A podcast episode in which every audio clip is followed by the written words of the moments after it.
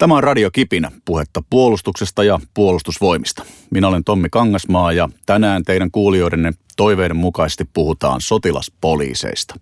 Vieraana meillä on tänään täällä kapteeni Karri Lahtinen Kaartin jääkerykmentin koulutusosastolta. Tervetuloa Karri. Paljon kiitoksia. Minkälainen, Karri, urapolku on johtanut noihin sotilaspoliisitehtäviin ja sitä kautta sitten tuonne koulutusosastolle? Voitko vähän avata sitä? Joo, itse valmistuin kadettikoulusta vuonna 2009 jääkäri PST-linjalta ja siihen mennessä ei ollut minkäännäköistä kosketuspintaa sotilaspoliiseihin. Ja valmistumisen jälkeen suoraan Kaartin jääkärikmentin sotilaspoliisikomppaniaan töihin ja siellä sitten vierähtikin se seuraava kymmenen vuotta. Eli pääsin toimimaan sotilaspoliisikomppaniassa ja myöhemmin ensimmäisessä sotilaspoliisikomppaniassa, niin käytännössä kaikissa upseerin tehtävissä ja, ja urani siellä päättyi sitten päällikkönä, päällikkönä ja tämän vuoden alusta on ollut sitten esikunnan listoilla. Sotilaspoliisi on laaja käsite, niin tota, lähdetään vaikka liikkeelle siitä, mikä on siis sotilaspoliisi, mikä on varsinainen sotilaspoliisin tehtävä? No varmaan se näkyvin, mikä näkyy varuskunnallisessa arjessa, on se, että sotilaspoliisit, varusmiehet mukaan lukien vastaa siitä varuskunnallisesta turvallisuudesta, turvallisuusvalvonnasta ja kulunvalvonnasta sotilasalueelle. Se on se, joka näkyy port, porteilla, porttien ulkopuolella ja sitten myös järjestyksen turvaaminen siellä varuskunnan sisällä. Ja jotta tähän päästään, niin meidän täytyy kouluttaa meidän sotilaspoliisit osaaviksi jalkaväen taistelijoiksi ja sen jälkeen varustaa he tietyllä, tietyllä voimankäyttöoikeuksilla ja voimankäyttövälineillä, että he pystyvät sen tehtävänsä hoitamaan. Ja ymmärtääkseni sotilaspoliiseja on myös henkilökuntaa, eli on henkilökuntaa ja varusmiehiä. Miten tämä niin kuin ero vartiostoissa ja muissa jakaantuu? Vartiossa, vartiostoissa töissä olevat ammattieliupseerit ja heitä mahdollisesti johtavat opistoupseerit tai upseerit, niin, niin ovat siis virkamiehiä ja kantahenkilökuntaa ja heillä on hieman eri oikeudet, enemmän oikeuksia toimia omassa virassaan kuin sitten varusmies sotilaspoliisella. Käytännössä kenttäjohtajat ja vastaavat henkilöt, jotka vastaa sitä päivittäistä turvallisuudesta, käyttää apunaan siinä turvallisuusvalvonnassa näitä varusmiehiä, mutta oikeudet esimerkiksi henkilön alueelta poistamiseen tai henkilöllisyyden tarkastamiseen on aina, aina virkamiehellä. No onko kaikissa puolustusvoimien joukko-osastoissa sotilaspoliiseja? Käytännössä siellä, missä varuskunta löytyy, niin siellä sotilaspoliiseja on. Joukkokoot vaihtelee hyvin paljon, että minkä kokoinen se sotilaspoliisi osa missäkin varuskunnassa on. Kaartin jääkärrykmentti kouluttaa kahta sotilaspoliisikomppaniaa molemmista saapumiseristä, eli ensimmäinen ja toinen sotilaspoliisikomppania, ja meillä se sotilaspoliisivoima on käytännössä suurin. Muissa varuskunnissa on yksittäisiä joukkueita, joukkuepareja tai jotain sen suuntaista siihen, sillä lailla, että siellä on semmoinen oma sotilaspoliisiosa, joka huolehtii varuskunnallisesta vartioinnista ja sitten kouluttautuu myös SA-tehtävää silmällä pitäen. No onko tämä koulutus yhtenäistä siis, koulutetaanko sotilaspoliisia kaikkialla samalla tavalla? Tiettyjä alueellisia eroja totta kai on ihan samalla lailla kuin muissakin koulutushaaroissa, mutta se perusta on sama. Eli käytännössä sotilaspoliisit koulutetaan sodan ajan varalle vartiointitehtäviin, suojaustehtäviin niin kohteen kuin henkilön suojaukseen ja sitten erikoisjoukkojen vastaiseen toimintaan. On olemassa eri yksikkötyyppejä, joihin heitä voidaan kouluttaa ja se hyvin paljon määrittelee sitten sitä koulutusta, mitä kulloisellekin saapumiserälle annetaan. No, tämä sotilaspoliisikoulutus on, on varsin äh, kiinnostava ja, ja meille tulee paljon viestejä siitä ja kysymyksiä, miten tähän koulutukseen pääsee ja, ja miten, mitä siihen vaaditaan miten pääsee sotilaspoliisiksi ja, ja minkälaisia ihmisiä te haluaisitte sinne koulutukseen? No nykyisen palveluksen astumisprosedyyrin ja samalla kutsuntajan kautta niin mä korostaisin ennakkokyselyn merkitystä. Eli kun varusmieksi tuleva, tuleva niin, niin saa alokaskirjeen, sen mukana tulee ohjeet ennakkokyselyyn vastaamisesta, johon vastaan nykyään sähköisesti, niin, niin korostaisin sen merkitystä. Silloin valintojen kannalta siinä alussa ihan aito merkitys, mihin yksikköön tämä henkilö tullaan alokkaana sijoittamaan. Itse kun päällikkönä on ollut ja päässyt tekemään niitä, niitä valintoja siinä alussa, niin eipä siinä oikeastaan taustatiedoissa paljon muuta ole käytettävissä niin kuin motivaation mittariksi kuin se oma halukkuus. Sen lisäksi niin sotilaspoliisilta vaaditaan tietysti tietynlaista fyysistä kuntoa, kuntoa ja sitä, että pärjää, pärjää koulutuksessa, eli pitää olla fyysisesti hyvässä kunnossa. Ja sitten nuhteettomuutta taustoilta, eli nuhteeton tausta tarvii sotilaspoliisilla olla, koska toimii selkeästi sotilaspoliisia vartiointitehtävissä vaaditaan luotettavuutta, niin taustat myös silloin tarkastetaan. Eli sillä on suuri merkitys, mitä sinne tosiaan kyselyyn vastaa. Haluat sitä korostaa, että jos siellä sanotaan, että haluaisin sotilaspoliisikoulutukseen, niin on paremmat mahdollisuudet sinne. Kyllä, ja ei ainoastaan niin kuin sotilaspoliisien kannalta, vaan ylipäätään halusin sitä korostaa. Että se, sillä on ihan aito merkitys, ja jos joku alokkaaksi mielivä kuuntelee, niin, niin oikeasti kannattaa miettiä, mitä haluaa ja, ja, ja tuota, vastata siihen oman halukkuuden mukaiseksi, mukaisesti, sillä on merkitystä. Onko sotilaspoliisikoulutuksessa jotain sellaisia fyysisiä rajoitteita, mitkä estävät sotilaspoliisiksi pääsyn?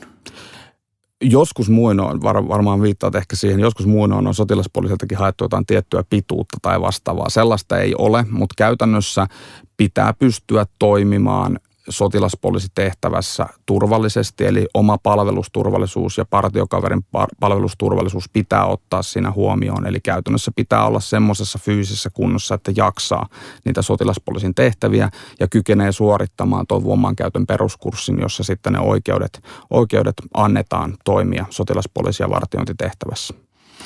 Sotilaspoliisikoulutukseen liittyy myös varsin vaativia fyysisiä suoritteita, kuten köysikoulutusta, kiipeämistä ja tämän tyyppistä. Onko siinä jotain lihaskuntoa vaadittavaa minimiä, mikä pitää täyttää, että pääsee tällaiseen koulutukseen? Semmoista virallista minimiä ei ole, mutta käytännössä mä pitäisin niin kuin mittarina oikeastaan sitä voimankäytön peruskurssia. Se täytyy kyetä suorittamaan ja se on fyysisesti raskas. Siihen ei, ei ihan kaikki välttämättä pysty, mutta toisaalta joku on joskus yllättänytkin, että, että ei kannata sinä, sinänsä pelätä sitä, että se olisi jotenkin aivan, aivan kamalaa. Siinä samalla se kunto karttuu, kun tekee. No, sotilaspoliisi, niin kuin nimi sanoo, siellä on se poliisisana. Mitä se poliisisana tässä tapauksessa niin kuin merkitsee? Minkälaisia oikeuksia normaalioloissa on varusmiehillä ja toisaalta henkilökunnalla? Joo, poliisius siellä niin viittaa, viittaa siihen, että tosiaan sotilaspoliisi vastaa varuskunnallisesta järjestyksestä ja turvaamisesta aivan samalla lailla kuin täällä muualla yhteiskunnassa siitä vastaa poliisi. Sotilaspoliisin oikeudet on aina rajattu oikeastaan kolmeen asiaan, joista ensimmäinen on se, että se on rajattu puolustusvoimien alueeseen pitää olla joko puolustusvoimien pysyvästi tai tilapäisesti hallussa oleva alue, jolla sotilaspoliisi toimii. Muualla yhteiskunnassa järjestystä, järjestystä pitää poliisi. Toinen asia on sitten nämä oikeudet, johon jo äsken viitattiin. Eli pitää olla oikeus käyttää tarvittaessa voimaa, eli on pitänyt suorittaa hyväksytysti voimankäytön peruskurssi ja saada sitä kautta koulutus tietylle välineistölle. Ja sitten se kolmas on se, että pitää olla tehtävä. Eli käytännössä esimerkiksi se aiemmin mainittu vartiopäällikkö antaa vartiotehtävän, jota sotilaspoliisivarusmies suorittaa, ja silloin hän, hänellä on toimivaltaa toimia siinä omassa, omassa tehtävässään. Voiko esimerkiksi varusmies portilla vartiotehtävässä ollessaan, jos joku pyrkii väkisin varuskuntaan sisään, niin poistaa tämän henkilön sieltä tai estää tämän sisään tunkeutuminen? Jokaisella sotilaspoliisi- ja vartiointitehtävässä toimivalla henkilöllä on ei ainoastaan oikeus, vaan velvollisuus puuttua havaittuihin häiriöihin. Eli toisin sanoen se on sotilaspoliisin velvollisuus toimia siinä tilanteessa, jos joku tämmöinen tunkeutumisyritys tai vastaava tulee. Sitten, että millä tavalla se tehdään, se estäminen, niin siinä tullaan sitten taas ehkä, ehkä tähän oikeuteen. Eli, eli vartiointitehtävää suorittavalla sotilaalla on oikeus käyttää vastarinnan murtamiseksi niin sellaista voimaa, joka on jälkikäteen kokonaisarvostelussa puolustettavaa. Eli pitää osata käyttää kokonaisharkintaa, lievimmän haitan periaatetta, kuten kansankielellä sanotaan. Eli miettiä aina sopiva, tehokas keino hoitaa se tilanne kuitenkin tehokkaan lisäksi se kaikista matalin matalin mahdollinen vaihtoehto sillä tavalla, että ylimääräisiä vammoja ja vahinkoja ei pääse siinä sitten sattumaan. Ja Tämä tarkoittaa sitä, että aina kun me toimitaan sotilaspoliisian vartiointitehtävässä, niin meidän täytyy olla hereillä ja pääkopan pitää olla kunnossa, että kyetään, kyetään sitten arvioimaan se tilanne siten, että se kestää myös jälkikäteen tarkasteluun. Ja ilmeisesti valtuudet ja vastuut kasvavat sitten, kun mennään sen sotilaspoliisin virkamiehiin. Kyllä. Eli heillä on sitten laajemmat oikeudet ja velvollisuudet. Kyllä.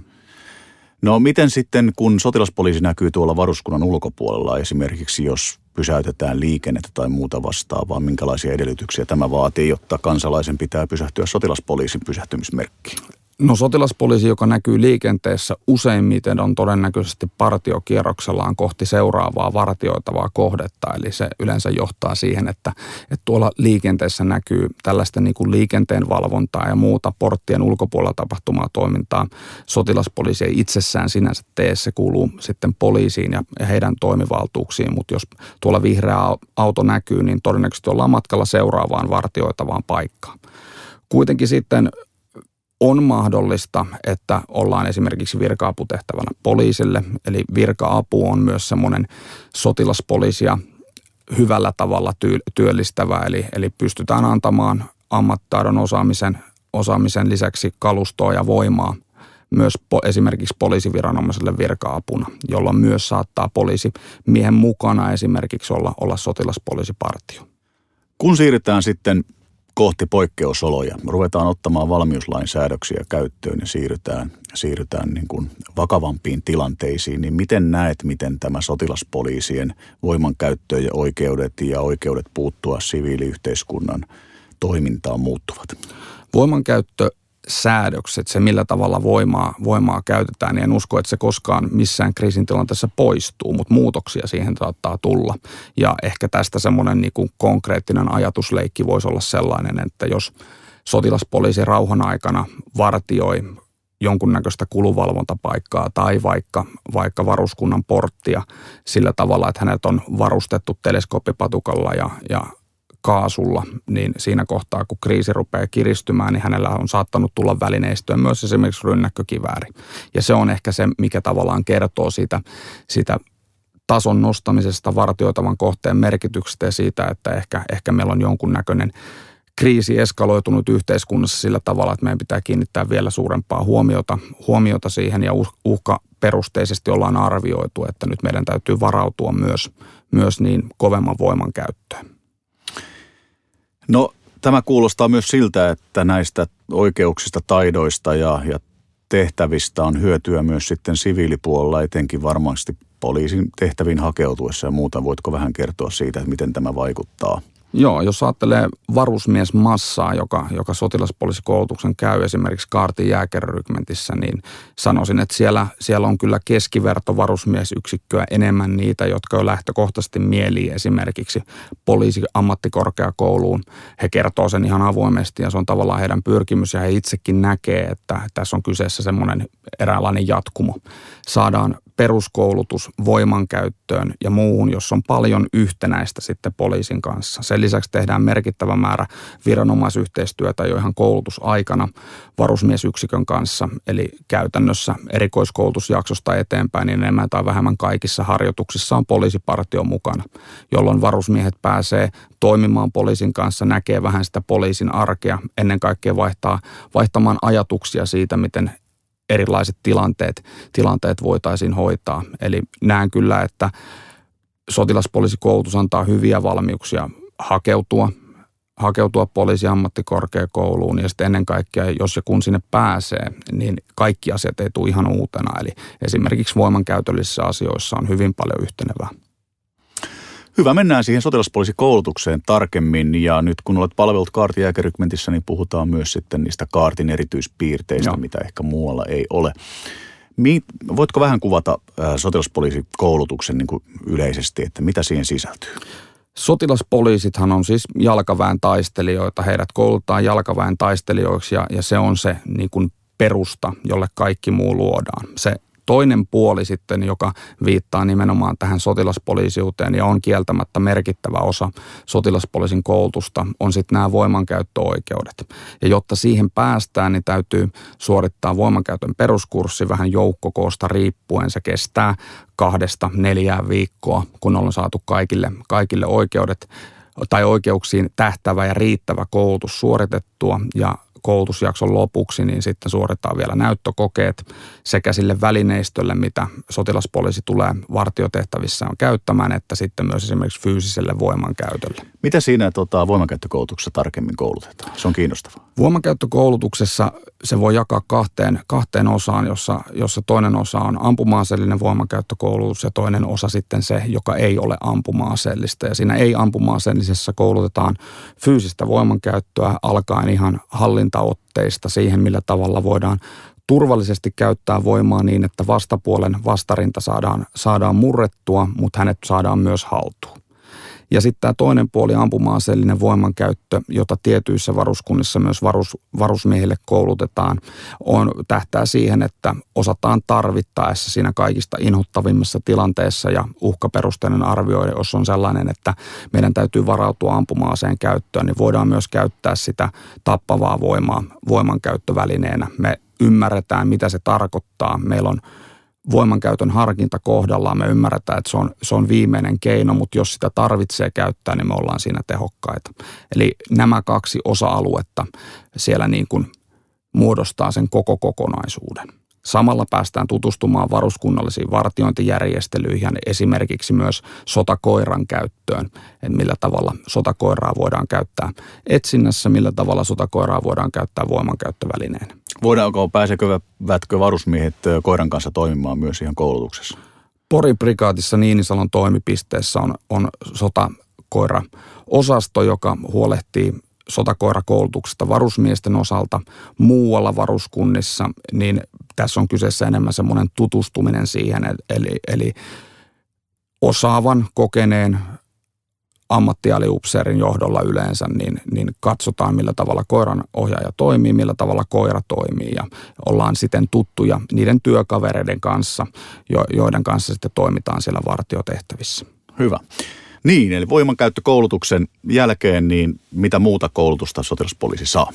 No sotilaspoliisilla tietysti niin toimintaympäristö, missä toimii, niin asettaa myös ehtoja sille koulutukselle. Jos me ajatellaan kaartin jääkärrykmenttiä täällä, täällä Helsingissä, niin niin tietysti rakennettu alue, rakennetun alueen taistelu on se pääfokus, mihin se koulutus myös voimankäytöllisesti ja myös siinä sotilaspoliisitehtävässä niin keskittyy se, mitä kaikkia se pitää sisällään, niin sen lisäksi, että annetaan perusteet siihen rakennetualueen taisteluun, niin, niin ehdottoman merkittävänä osana nousee myös esimerkiksi rynnäkkömurtokoulutus, millä tavalla mennään lukituista ovista, ikkunoista ja vaikkapa seinistä läpi. Sen lisäksi taisteluensiapu rakennettu alue on taistelumaastona sellainen, jossa meidän tulee varautua tappioihin, joten taisteluensiapukoulutus nähdään enemmän tai vähemmän jokamiehen taitona, se pitää, se pitää hallita. Ja sanottaako nyt vielä Kartin jääkärykmetin ja siellä annettavan sotilaspoliisikoulutuksen yhtenä todella merkittävänä erityispiirteinä on se, että Kartin jääkärykmentin sotilaspoliisiyksiköt vuorollaan toimii myös maavoimien kunniakomppaniana. Eli päästään edustamaan vähän kauniimmissa vaatteissa, puetaan välillä vähän harmaata päälle, laitetaan maastopuku kaappiin ja edustetaan esimerkiksi tasavallan presidentin virallisessa tilaisuudessa samoin kuin puolustusvoimien komentajan tilaisuuksissa. No mennään tarkemmin tuohon taistelukoulutukseen. Näyttää siis siltä, että sotilaspoliisi on sekä, sekä niin kuin järjestyksen pitäjä että, että hyvinkin erikoistunut kaupunkitaistelija. Ää, mennään vaikkapa ensiksi siihen ää, tunkeutumiskoulutukseen, ää, murtoon ja näihin. Minkälaisilla välineillä ja minkälaisilla treeneillä te vedätte tätä murto- ja tunkeutumiskoulutusta? Kaartin jääkärykmentissä varusmiehetkin pääsevät kokemaan sen, millä tavalla seinästä, ovesta, ikkunasta mennään läpi mekaanisilla välineillä, eli esimerkiksi vääntämällä, vääntöraudalla ja lekakirveellä ovea auki. Käytetään moottorityökaluja, voimatyökaluja, esimerkiksi laikkaleikkuria tai moottorisahaa. Ja sen lisäksi keinovalikoimasta löytyy myös murtoräjäyttäminen. Eli räätälöidyillä murtopanoksilla, niin räjäytetään esimerkiksi lukkopesä ovesta pois ja sitä kautta päästään sitten tunkeutumaan, tunkeutumaan rakennukseen. Paljonko rehdysaineita tuommoisen lukkopesän räjäyttäminen vaatii? Rynnäkkömurtaminen on, on sinänsä oma taiteenlajinsa, että, että siinä, ei, siinä ei kauhean suuria panoksia pääse, pääse räjäyttämään. Nimenomaan oman turvallisuuden ja sitten ajatellaan, että se vastapuolikin välttämättä niin ei aina ansaitse ka- kauheaa kohtaloa oven toisella puolella, niin käytännössä pyrkimys on siinäkin vähän niin kuin lievimmän haitan periaatteen mukainen. Me halutaan lievin tehokas panos asettaa siihen oveen niin, että ovi aukeaa, mutta yhtään muuta vauriota ei tule ihmisiin, ei tule, ei tule rakenteisiin, vaan, vaan oviaukko on edelleen hyödynnettävissä ja me ollaan käytetty sitä voimaa harkitusti. Eli mahdollisimman pienellä tehokkaalla panoksella tunkeutuminen suoritetaan. Puhutaan jostakin grammoista vaikka lukon osalta. Kyllä, kymmenistä grammoista, muutama kymmenen grammaa. Ja minkälaisia räjähteitä sotilaspuoliset käyttävät? No käytännössä murtopanokset niin rakennetaan puolustusvoimien olemassa olevista räjähdysaineista. Eli niissä ei sinänsä mitään ihmeellistä, täysin samoja räjähdysaineita kuin esimerkiksi mitä pioneerikoulutuksessa käytetään. Nyt niistä vaan rakennetaan murtopanoksia, jotka soveltuu vähän paremmin sitten esimerkiksi sen oven avaamiseen. Eli jotain muovailtavaa pentriittiä tai vastaavaa? Kyllä, esimerkiksi penoa, pentriittiä ja räjähtävää tulilankaa, niillä pääsee aika pitkälle.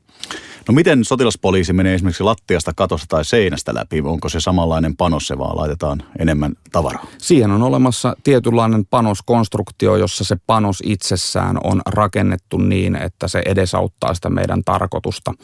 Ja no oikeastaan summasit sen, onhan siinä kohtaa sitten vähän järeämpi panos jo, jo, jo niin kuin kyseessä. Enää ei muutama kymmenen grammaa riittää, mennään, mennään ehkä jo sinne kiloihin, mutta siinäkin se, mikä luo meille sitä turvallisuutta, on se, että panoskonstruktio on suunniteltu sillä tavalla, että se mahdollisimman tehokkaasti toimii siihen maaliin, joka meillä on, joka on esimerkiksi seinä, lattia tai katto. No sitten tietysti on tarkoitus varmaan myös tunkeutua köysillä tai muilla apuvälineillä näistä reistä sisään tai rakennuksen ylempiin kerroksiin? Miten sotilaspoliisikoulutuksessa annetaan tähän valmiuksia?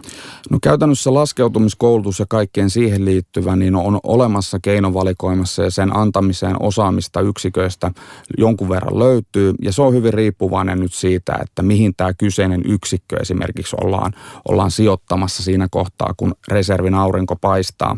Eli mikä tulee olemaan se heidän tehtävänsä. Mikäli koetaan, että tämän tyyppinen koulutus on merkityksellistä ja sitä halutaan heille antaa, niin se voidaan järjestää. Ja sitten taas toisaalta, jos todetaan, että tällä ei ole merkittävää hyötyä heidän suorituskykyynsä, niin se voidaan samalla myös jättää antamatta. Nykypäivänä ehkä laskeutumiskoulutus ei enää ole ihan niin muodissa, jota se on ollut, ollut vielä joskus 10-15 vuotta takaperin, mutta edelleenkin keinovalikoimasta löytyy, jos koetaan, että se tarpeellista on. Se näytti aika hurjalta, kun itse olin tuolla kaartijääkärikymentissä ja siellä oli parikymmentä metriä korkea torni. Sieltä tultiin köysillä alas, mutta aika taitavastihan sieltä tultiin. Kyllä. No sitten kaartijääkärikymentissä on erityispiirteinä myös maanalainen taistelukoulutus. Joo. Voitko avata vähän sitä? Joo, eli kun täällä pääkaupungissa pääosin toimitaan, niin täällä on merkittävä määrä, merkittävä määrä maanalaisia tiloja ja se tuo omat omat erityispiirteensä pitää pystyä esimerkiksi suunnistamaan ilman apuvälineitä. Eli kun me mennään riittävän syvälle tuonne maan alle, niin kompassi voi laittaa taskuun. Se ei, se ei siellä enää, enää toimi. Pitää olla joku muu keino päästä eteenpäin. Ja maanalliset tilat on toimintaympäristönä semmoinen, että ihan jo se, että se toimintaympäristö tulee tutuksi, niin tuo valmiuksia toimia. Eli välillä on pimeätä ja välillä on ehkä vähän ahdistavaakin, mutta siihenkin voi tottua ja oppia toimimaan siellä. Tämä on tietysti mahdollista sillä, että, että meillä on merkittäviä yhteistoimintakumppaneita Helsingissä, jotka mahdollistaa sen, että me päästään noihin, noihin maanalaisiin tiloihin toimimaan.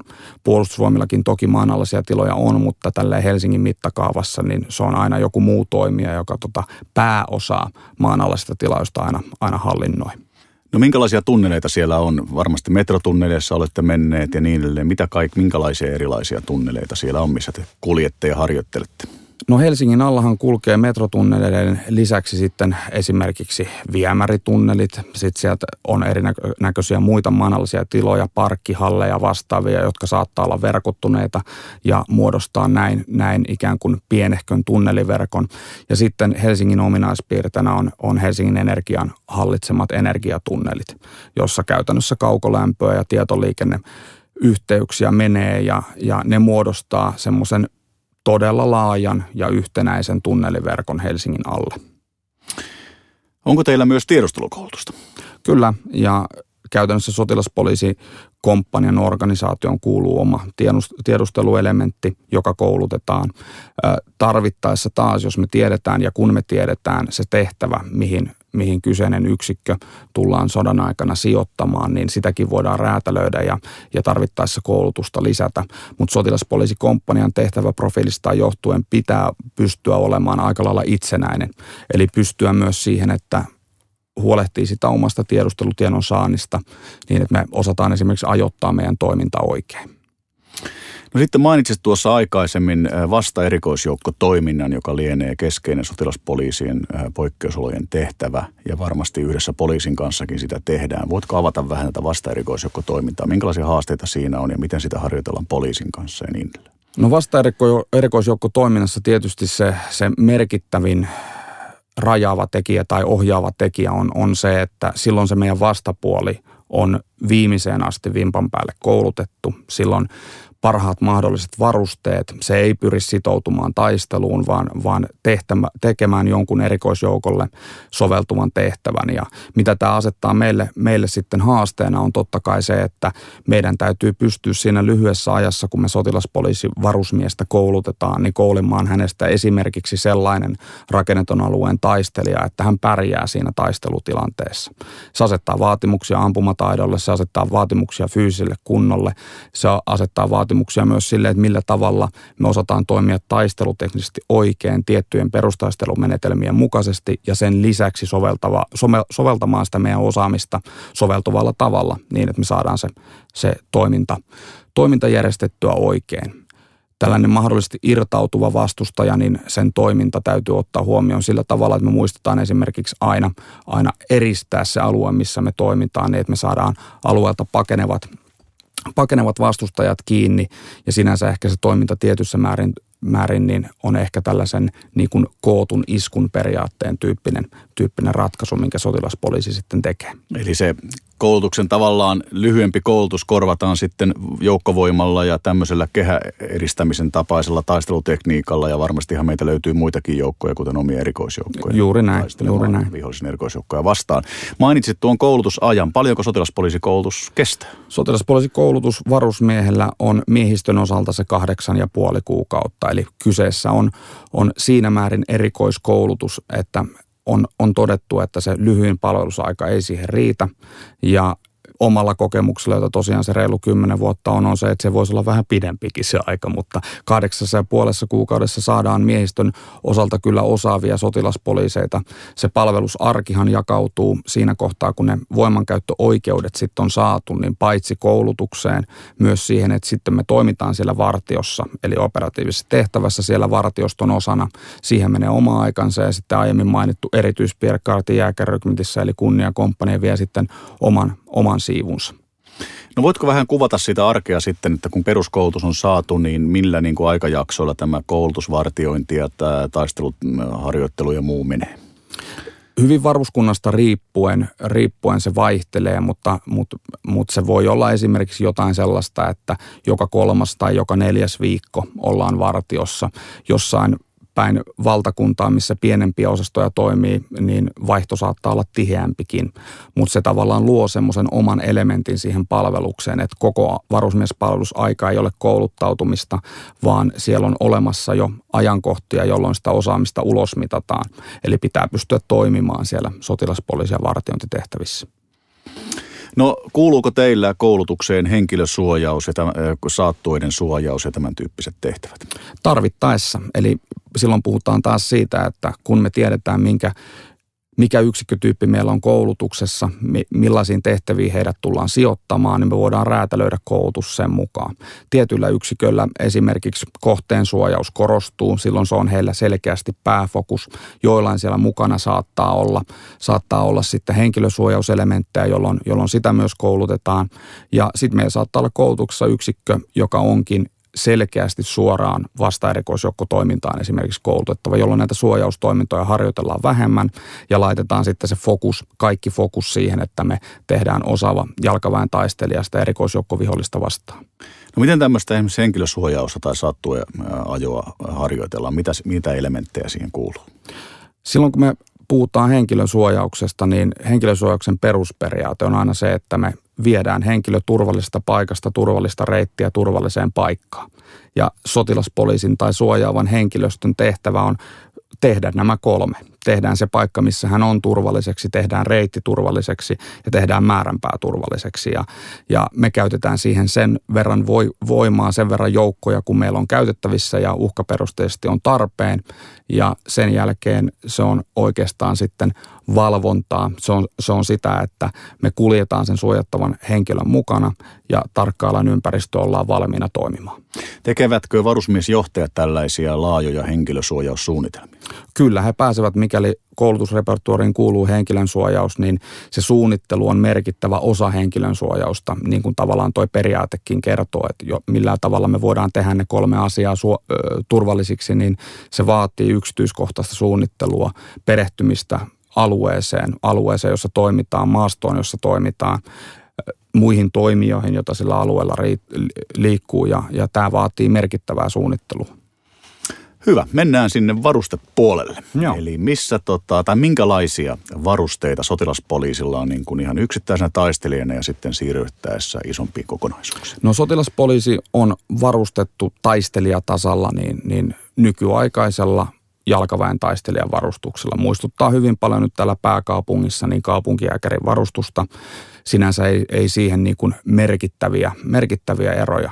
Ajoneuvokaluston osalta niin sotilaspoliisi liikkuu ehkä hieman kevyemmin, kevyemmin välinein kuin esimerkiksi aiemmin mainittu kaupunkijääkäri, eli, eli panssarin suojaa vähän vähemmän, mutta toisaalta sitten taas tällä kaupunkialueella niin liikkuvuutta vähän enemmän. Eli kevyt, kevyt kalusto on se pääajoneuvokalusto, jolla, jolla liiketä, liikutaan. Ja johtamisjärjestelmien osalta ollaan hyvin pitkälti niin, niin samassa asetelmassa muun, muun kevyen jalkaväen kanssa ja kuulumme paikallisjoukkoihin, joten kaikki kehitystoiminta ja muu, mikä, mikä paikallisjoukkojen kehitykseen liittyy, niin liittyy sitten kiinteästi myös, myös sotilaspoliiseihin.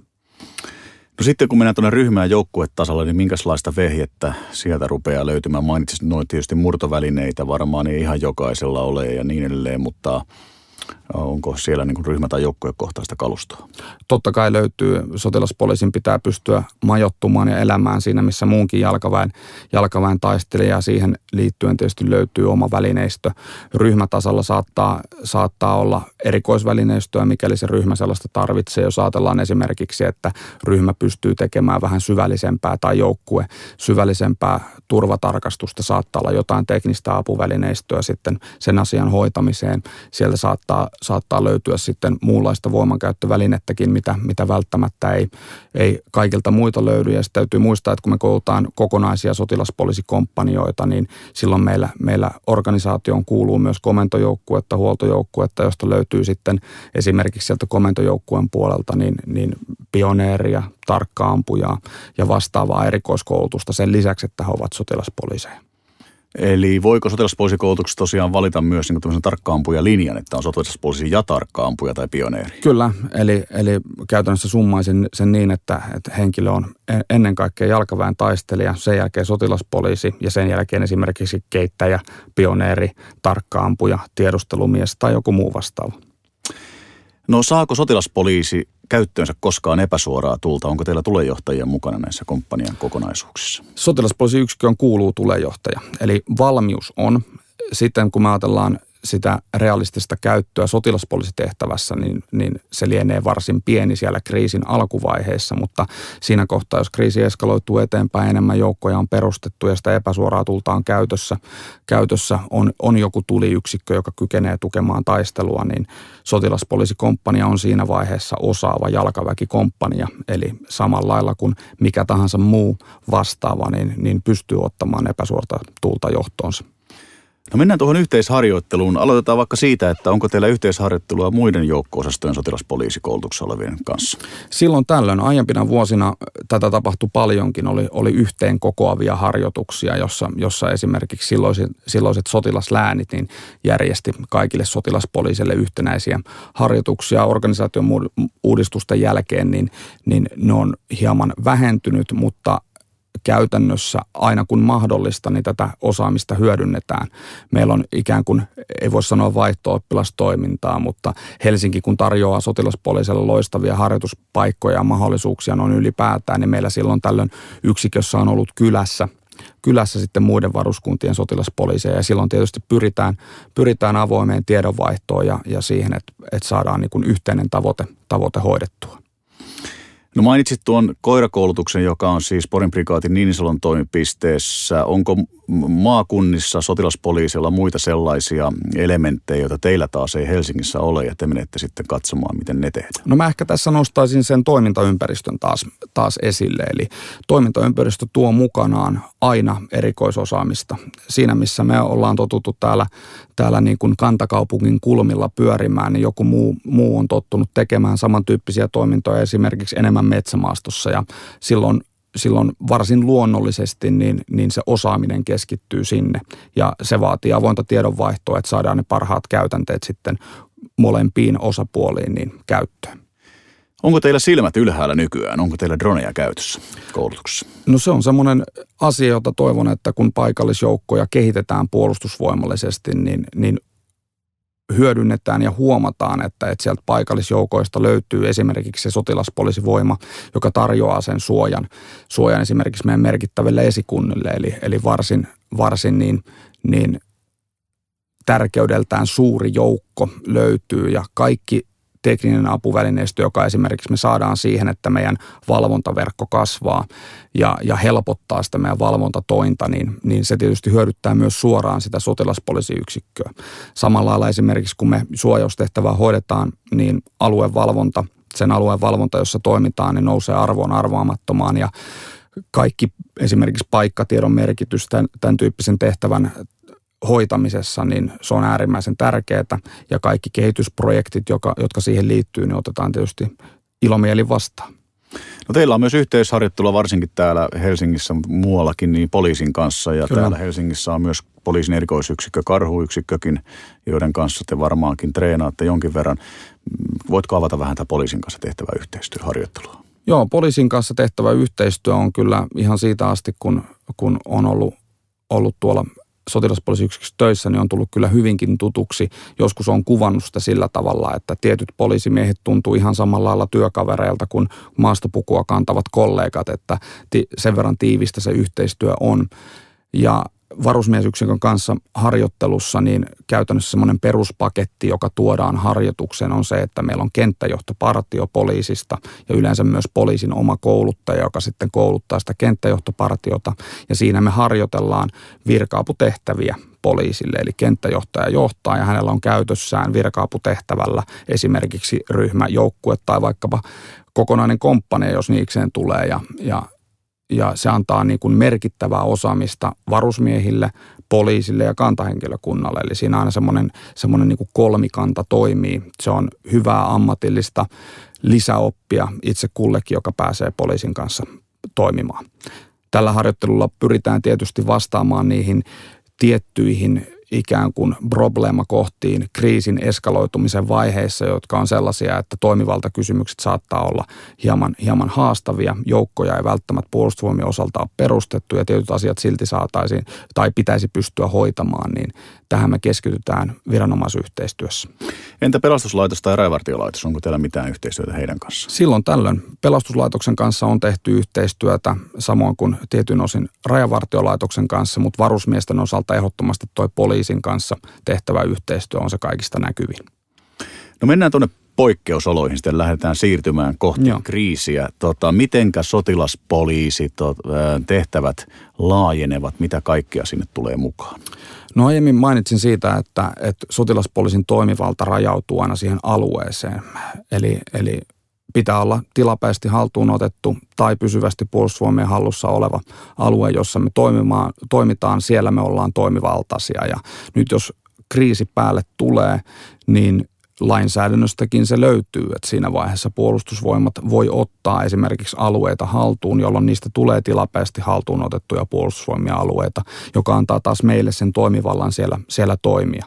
Me voidaan esimerkiksi suojata jotain kohdetta sillä tavalla, että siitä tulee samalla puolustusvoimien kohde ja me ollaan siellä toimivaltainen viranomainen jo ihan nykyisellä rauhanajan lainsäädännöllä. Mitä esimerkiksi, kun puhutaan vaikkapa sotavangeista, niin annetaanko tällaiseen toimintaan koulutusta ja suunnitellaanko sitä näin niin kuin normaalioloissa?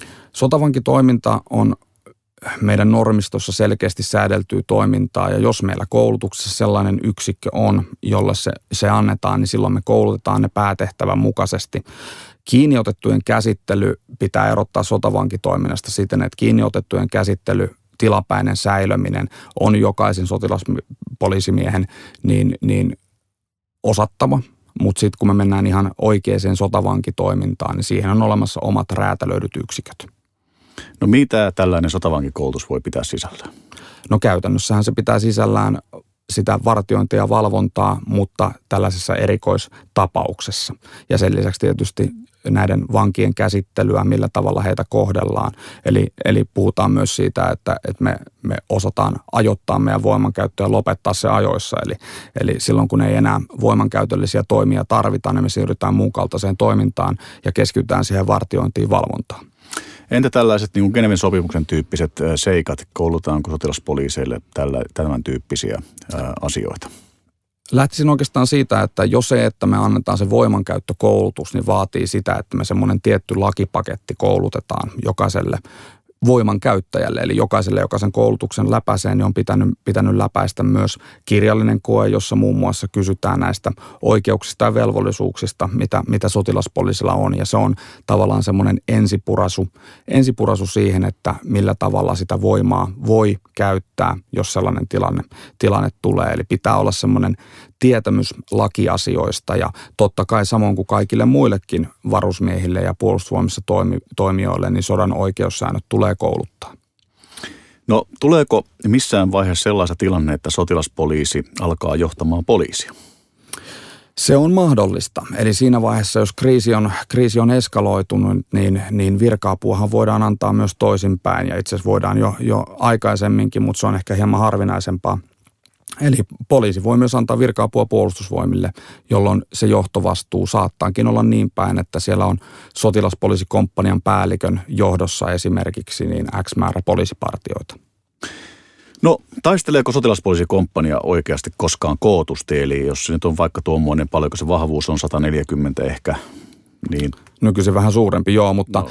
voi, voi, voi taistellakin. Eli, eli siinä vaiheessa kuten aiemmin sanoin, niin siinä vaiheessa, jos kriisi on riittävän pitkälle mennyt, niin sotilaspoliisikomppania on osaava erikoiskoulutettu jalkaväkiyksikkö. Voidaan käyttää myös yksikkönä. Kartin jääkärikymentissä koulutetaan ainoana valtakunnassa niin kokonaisia sotilaspoliisikompanioita ja se tarkoittaa sitä, että se komppanian koottu toiminta on myös asia, jota, jota harjoitellaan. Voidaan toimia yksittäisenä komppaniana erillisyksikkönä tai sitten meidät voidaan liittää isompaan, isompaan organisaatioon joukkoyksikkökokoonpanoon.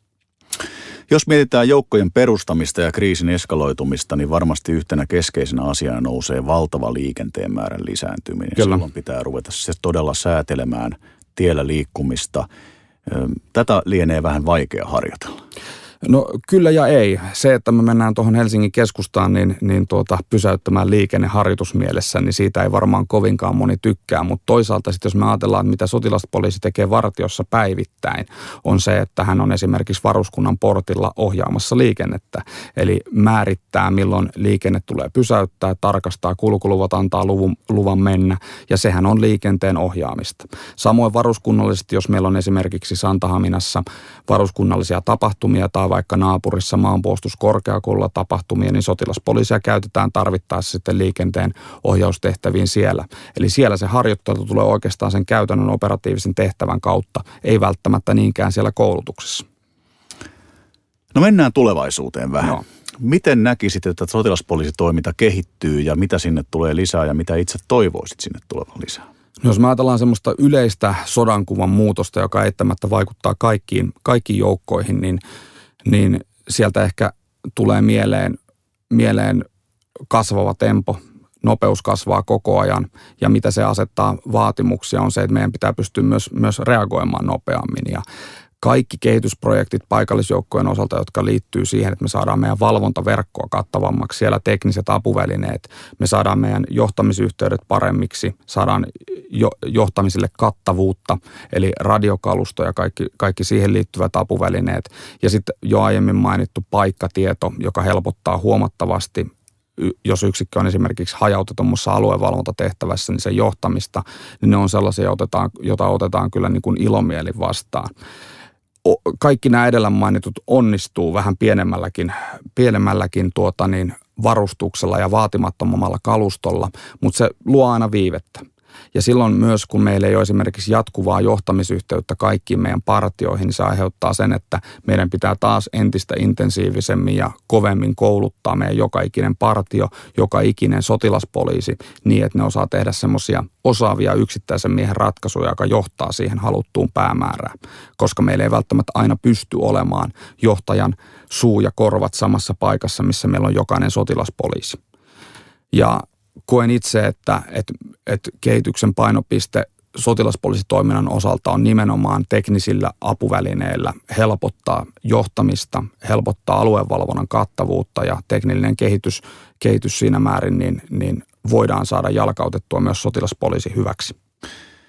Entä tuo, aika, aikaisemmin puhuttiin niistä lennokeista, niin tota, mm, onko sinulla sellainen näkemys, että sotilaspoliisin tulisi tukeutua muiden lennokkeihin vai onko tämmöisiä henkilökohtaisia minilennokkeja kokeiltu tai kokeilussa? Henkilökohtaisesti minilennokeista puolustusvoimissa on tehty viime vuosina aika paljonkin tutkimusta ja osa niistä on tehty nimenomaan sotilaspoliisiyksiköiden toimintaan liittyen ja kyllä se on ihan merkittävä voimavara. Se on y- yksi silmäpari lisää, joka voidaan asettaa sellaiseen, sellaiseen paikkaan, johon ei fyysisesti muuten ole, ole mahdollista mennä. Ja siinä mä nimenomaan näen, että, että kyseessä on, on niin kuin valvontaverkon kattavuuden lisääminen. Me saadaan uutta näkökulmaa, saadaan, saadaan lintuperspektiiviä sellaisen tilanteeseen, johon se muuten olisi fyysisesti mahdotonta. Toki pystytään hyödyntämään myös näitä mainitsemia siis näitä isompia lennokki, lennokkijärjestelmiä ja kalustoa, eli saadaan vielä ylempää kuvaa, mutta minilennokki on hyvä apuväline nimenomaan tiettyjen katveiden valvomiseen, jota rakennetulla alueella tulee aina. Hyvä. Mennään lopuksi vielä siihen, että mitäs nyt Kaartin jääkärikmentin koulutusosaston parin seuraavaan viikkoon kuuluu? No koulutusosasto tietysti painii tällä hetkellä uuden saapumiserän kanssa, uuden saapumiserän erän koulutuksen kanssa. Fokus on koko ajan tietysti tulevissa isoissa harjoituksissa ja tällä hetkellä vallitseva maailmanlaajuinen pandemia aiheuttaa, aiheuttaa omat, omat komervenkkinsä – ja on, on sinänsä niin, niin ehkä tietyissä asioissa suunnittelujännettä vienyt, vienyt vähän, vähän niin kuin kapeampaa suuntaa. Joudutaan tietyissä tilanteissa vähän reagoimaan, mutta toisaalta nyt koen itse, että kevään, kevään jälkeen ollaan päästy kyllä hyvin, hyvin rytmiin ja ollaan takaisin ihan, ihan oikeanlaisessa suunnittelurytmissä. Suunnitellaan aidosti tulevaa. Ja tietysti esikunnan osastot tällä hetkellä rupeaa kiivaasti jo painimaan sen ensi vuoden kanssa, jotkut ehkä jopa vähän pidemmällä. Eli, eli tuota, ensi vuonna on tulossa suuria harjoituksia, jotka vaatii nyt jo meidän työpanosta. Mainitsit tuon koronan, niin mitenkä, onko sotilaspoliisin koulutuksen muuten tällainen erityinen koronakoulutus annettu, kun he ovat tekemisissä muiden kanssa enemmän kuin muut? Joo, kyllä totta kai esimerkiksi porttitoimintaan liittyen, kun siellä portilla ollaan, niin ohjeistus on pitänyt antaa, millä tavalla asiakasta käsitellään ja, ja, ja tuota, millä tavalla tarvittaessa suojaudutaan järeämminkin pandemiaa vastaan ja, ja se on tietysti semmoista käytännön työtä, jos, jota sitten vartiopäälliköt yhteistoiminnassa niin, niin varusmiesten kanssa siellä hoitaa ja joutuu sen asian kanssa tekemisiin. Eli siinä tehtävässä niin ihmiskontaktien täydellinen välttäminen on pikkusen hankalaa, mutta silloin meidän pitää osata varautua varautua siihen sitten muin, muunlaisin keinoin. Suuret kiitokset haastattelusta. Kiitoksia.